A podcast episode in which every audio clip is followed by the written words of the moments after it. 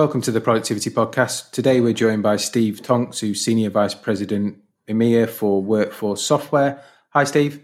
Hi, Simon. How are you doing? Yeah, very good. Very good. Thank you. We'll talk a bit about the world, and clearly it's been a strange old uh, year to date, and I'm sure will be for some of next year. We'll talk. We'll talk a bit about how you guys at Workforce Software have been responding to some of the things that have been happening in the world. But I think interestingly today, we'll have a chat about how people who can't work from home have been helped by you guys. I think there's been a lot we've talked about in previous podcasts about helping people who work from home, but we're going to flip it around today. So we'll get into that in a second. But just tell us a bit about yourself, how long you've been at Workforce Software, what you did before.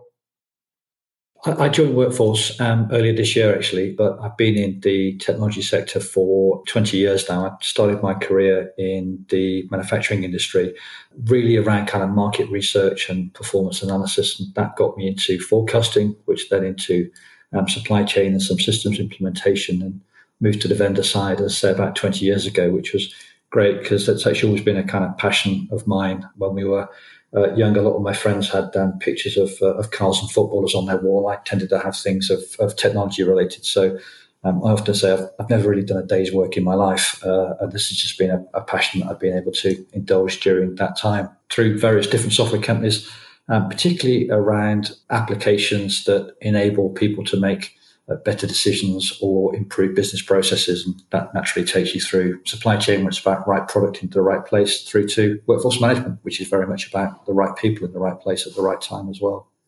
There's lots of press coverage around people who are working from home and having to adapt, and companies doing things differently by enabling those teams to do that. But clearly, maybe unrecognized, there's also lots of people in lots of different industries that are still having to go into the office, the factory, the hospital, and carry out their day to day activities because that's what's keeping the rest of us going and, and, the economy spinning. How at Workforce Software have you been helping those organisations and what themes and requests have been coming through from, from those types of customers? Yeah, indeed. I think Simon saw a, a, statistic that said up to 60% of the workforce actually are, aren't able to work remotely. And our strengths have uh, long been in and uh, the manufacturing sector, obviously plant based uh, in retail. Uh, people kind of have uh, uh, a location that they need to go to, as well as the kind of broader uh, service sector in things like transportation, logistics, in, in public sector where people have to go to the place of work to, to deliver those services and, uh, and, those capabilities.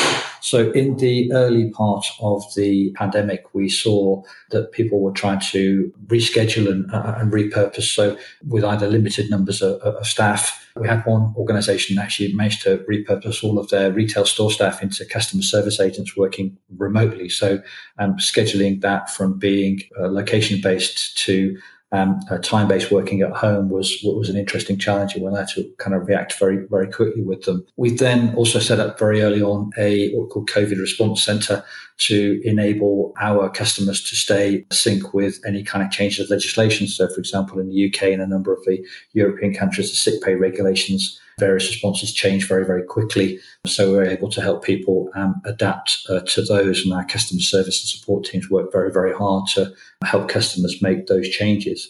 But as things have progressed, we found that the as people started to return to those locations as, as lockdown eases, the idea of um, changing uh, scheduling patterns, so uh, to reflect either social distancing or staggered shifts or to avoid uh, overlaps in working patterns have been uh, very important.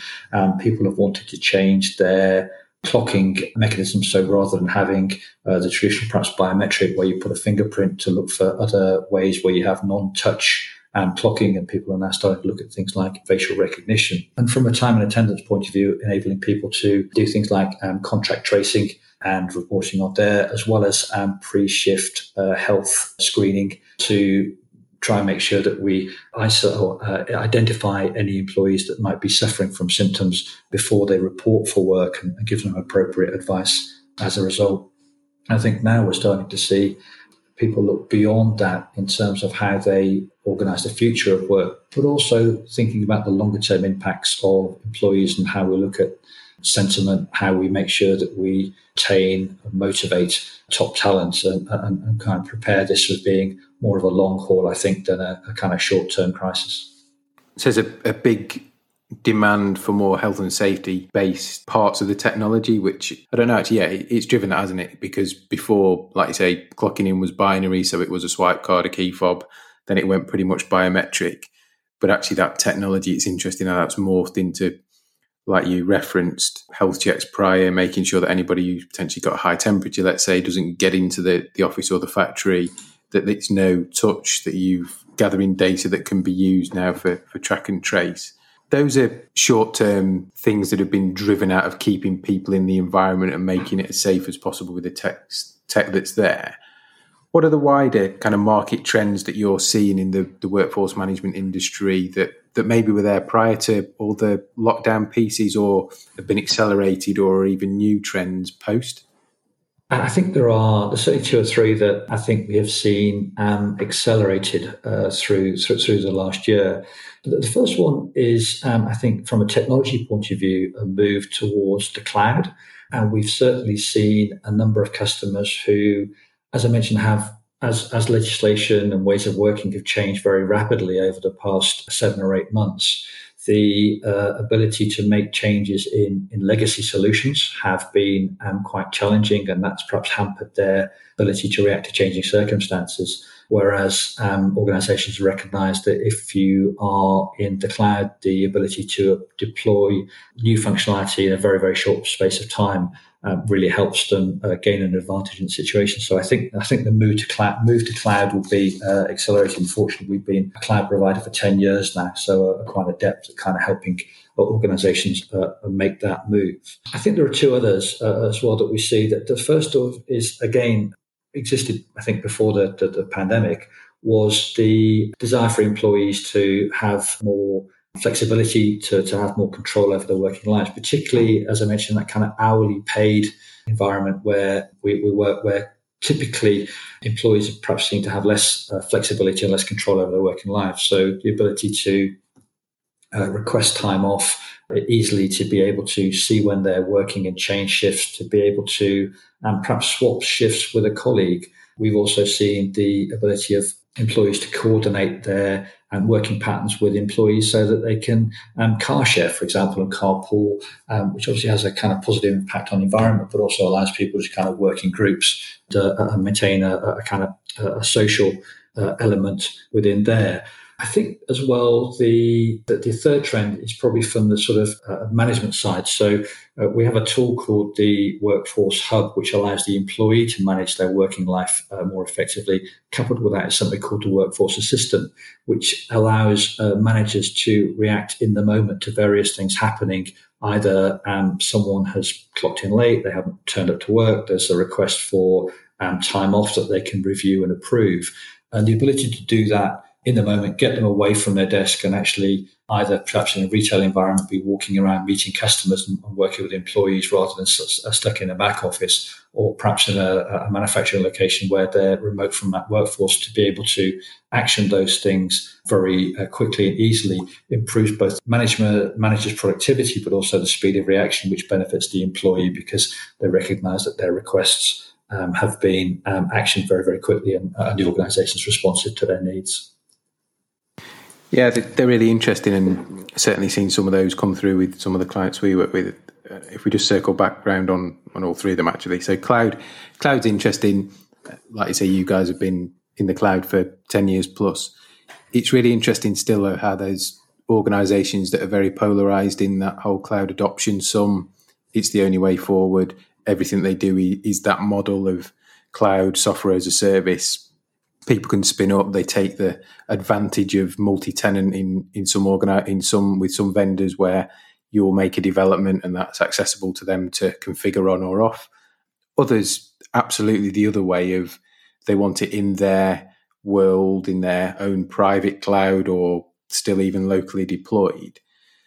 What what's your take on those kind of the polarized? And I'm talking probably primarily retail and hospitality, if I'm honest What's your take on the kind of those two conflicting views?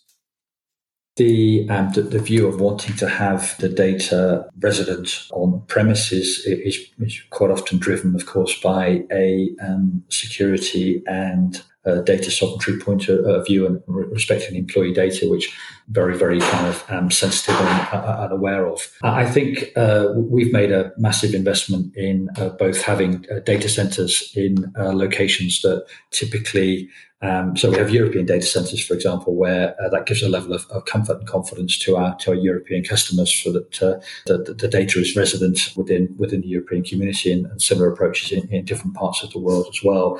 Uh, plus an enormous investment in um, security standards and kind of world class uh, data security and a methodology that ensures that data is uh, as well protected within a within an environment of a cloud provider as it would be um, on premise and I think the the, the move every year towards the, the sort of flexibility, the cost of ownership, and ability to really uh, deploy technology uh, quickly and easily is, is something which kind of makes the weight towards moving and being hosted within the cloud uh, more attractive year on year to, to, to customers and uh, organizations that we talk with.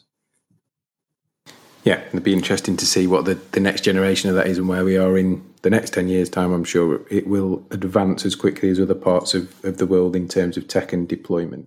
the, the employee thing's interesting. Lots of things in the media around you know whole work life balance in in normal times, gig economy, so people having potentially in the future more jobs and working for three or four different companies potentially on terms that are more beneficial for them in terms of zero hours, flexible hours, annual hours, even or, or monthly hours. And that whole hub and assistant piece I find fascinating too, because we, we, as you know, do lots of work with in retail, let's say leadership teams. So we'll do day in the life of studies, help organizations understand how long those store managers potentially are spending in the office, what they're doing in the office, typically admin, how much time they spend on the floor, how much time they spend interacting with customers and, and colleagues and alike.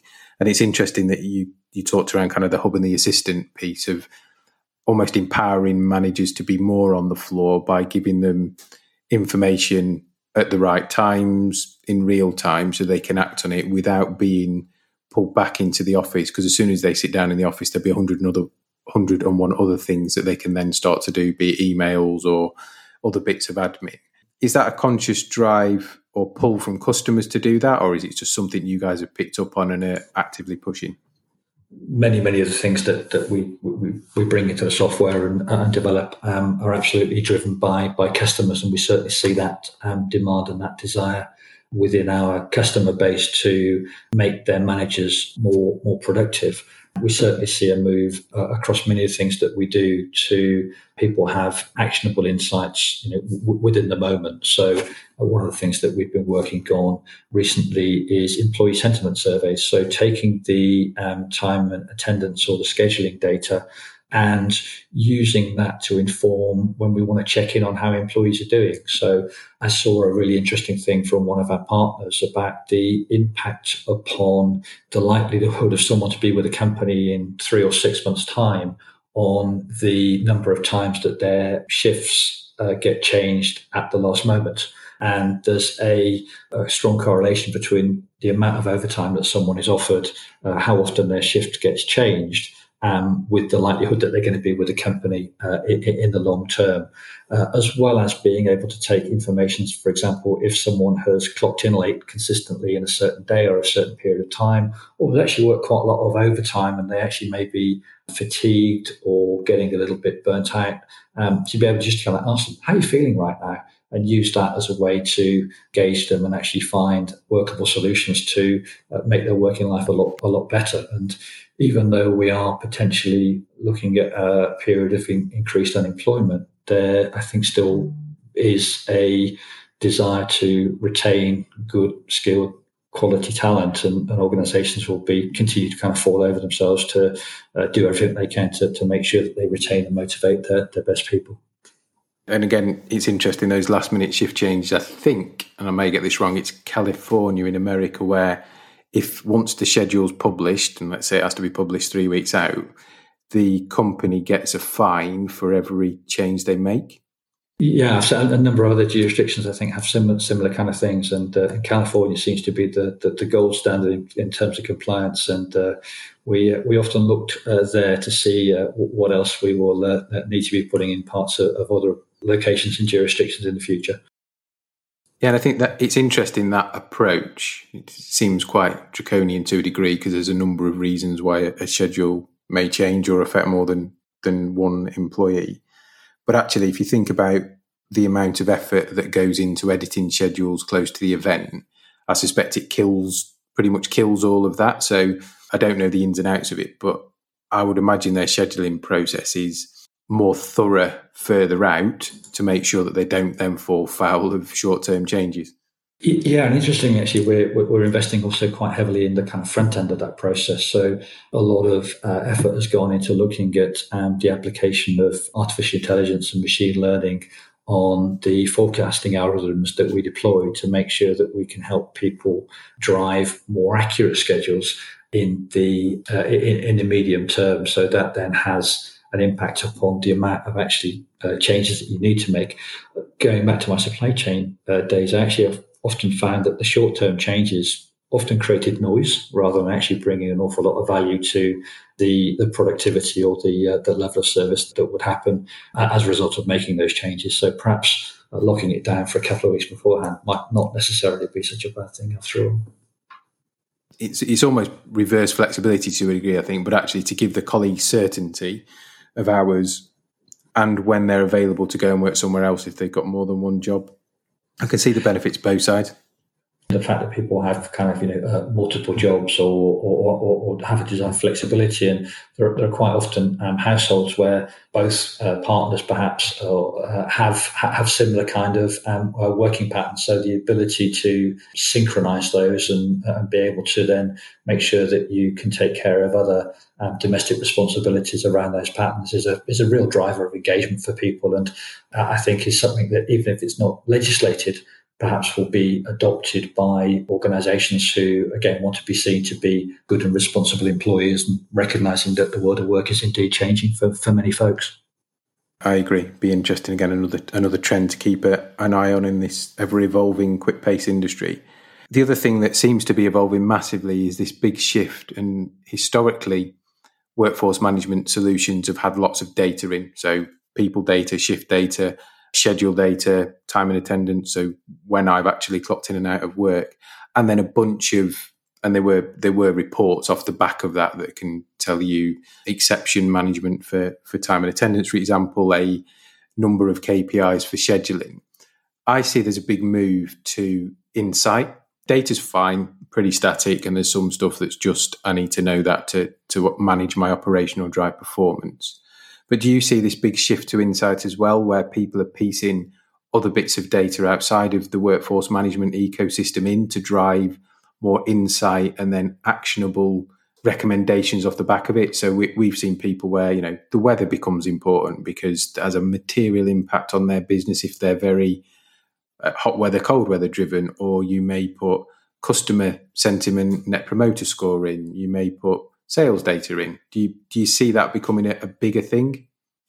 Yes, absolutely. We had our annual customer conference, and one of the um, four key initiatives that talked about was this idea of of using the insights to make better decisions, either from a, an employee engagement point of view or uh, or a product productivity point of view. And as you say, you know, we, have often in, in, workforce management thought about exceptions and measurement KPIs, but there's just such a huge wealth of data within there that gives such a, a, an added level of information. And we touched on a couple of those uh, already from this idea of people who have you know, the schedule changes that, that impact their ability to stay uh, with the company through to actually working out good looks like in terms of performance, either in a retailer or manufacturing point of view from, from a productivity, productivity uh, perspective and being able to use the, the power of the data tools and the, the machine learning capabilities that, that, are, that are coming to the forefront now really helps uh, understand what those factors are and how we can then optimize the, the, the, working environment as, as a result of looking and analyzing the data, perhaps in ways that we would never have thought of doing even perhaps two, three, four, five years ago. And how does that influence the product? Is that if you work it backwards, if people are wanting more insight, is that something you're building into the product, or is the data being moved out of the product into the data cubes, or is there a choice? Position that we now have as, as kind of, I think, the, the largest, the last standing kind of independent workforce management uh, vendor. And we're agnostic both on the, the, the, host system that we connect to, particularly a kind of ERP or, or a HCM solution, payroll, but, but also a data uh, perspective as well. So the, the, slogan that we've employed is your data, your way. We recognize that many organizations have made very substantial investments in business intelligence tools supporting uh, technologies in, in, in, that way, and, and, we can absolutely provide uh, the data they need to drive those insights. But we're also very much investing upon our own uh, analytics and uh, insight capability to allow people to have those kind of pre-configured insights where they can um, have uh, the sort of dashboards and information that they need to make much much better decisions about how they employ their human capital and the resources um, to, to, to best effect both for employees and also in terms of their, their bottom line performance. So we have tried to use our um, capability and knowledge to, to accelerate the uh, the adoption of that, but we're again agnostic in terms of um, if people want to use um, other technologies that uh, that they already have in their organisations. Where's the product going to be, and, and where's it heading over the next twelve to eighteen months? Clearly, tech is driven by customers, you said, and you've just had your customer conference. So, are there any things you can share in terms of direction of travel? Some things that are on your mind and the team's mind that will add real value to your customer base? Yeah, so in addition to the uh, the ability to kind of use that data and uh, uh, and the insights, we are seeing a real drive towards people wanting to uh, schedule their workforce uh, more effectively, as I kind of alluded to earlier. So really kind of looking at the um, the forecasting capability, power that we can uh, bring to that, as well as being able to provide a comprehensive capability to schedule multiple different environments from uh, demand driven that potentially you have in, in retail and hospitality to how you look after uh, manufacturing locations, which are perhaps a little bit more driven by um, fixed shifts and patterns, and to bring that into a comprehensive offering that we call uh, universal scheduling was a key driver. As, as well as I think the concept that I talked about in, in this uh, hub and assistant of allowing people to action and interact with the solution, um, regardless of technology, and which typically lends us now towards a mobile environment of the, uh, the, the, ability to do everything from from, from your phone and, and not necessarily be uh, stuck by a desk or, or having to use a, a particular um, terminal or, or, device that uh, that can't be carried around. Plenty to look forward to then. Keep the developers busy and the and the testers and then the clients excited with new functionality. I'd certainly hope so, and uh, yes, it's certainly an exciting time for, for workforce. I think generally for the uh, the industry and uh, in general. Good, good. So, final question then from me: What's the best bit of business advice you've ever been given? Oh, great question. Perhaps I, I, if I could be allowed to, yep. uh, so yeah. I, have worked with some really kind of great leaders. One of the first uh, organisations that I worked for in, in software, and uh, the founder had this very strong belief that the customer was the only person that put the kind of money into the, the, the whole kind of machine from right the way through to the, the sales organization, through to developers and uh, beyond that. So uh, a closeness to customer, uh, an intimacy with those customers is is a foundation for success that I think we kind of uh, retained through throughout my career. And you alluded to that when we've talked about the sort of development and, uh, and the future roadmap. So never losing sight of what the customer needs and uh, where they're going is is absolutely important from a from a personal point of view, the, the sort of leaders that I've worked with seem to place a great deal of weight on on what I call resilience. Um, you know, success is very rarely overnight and is built in the in the long term. So the, the ability to kind of learn from those setbacks, um, to, to to not kind of uh, get too inflated by, by by your victories, and to kind of stay the course is something which I think many people have uh, impressed upon me is, is something which is which is super important. So if I look around at the people that I admire for their success, they, they tend to have that kind of quality of resilience. Wise words. No, very good, very good. And if people want to find out more about workforce software or a conversation with you, Steve, where's the best place for them to get in touch? Always happy for them to, to contact me directly and find me on, on LinkedIn and that kind of stuff. www.workforcesoftware.com is a great place for various resources, white papers, content, um, as well as the COVID response center that I mentioned, which um, really helps people navigate through these uh, very, very difficult times. Brilliant. Well, it's been a pleasure to catch up, Steve, as always. You look after yourself and we'll speak soon. Yeah, you too, Simon. Thanks. Very enjoyed talking to you.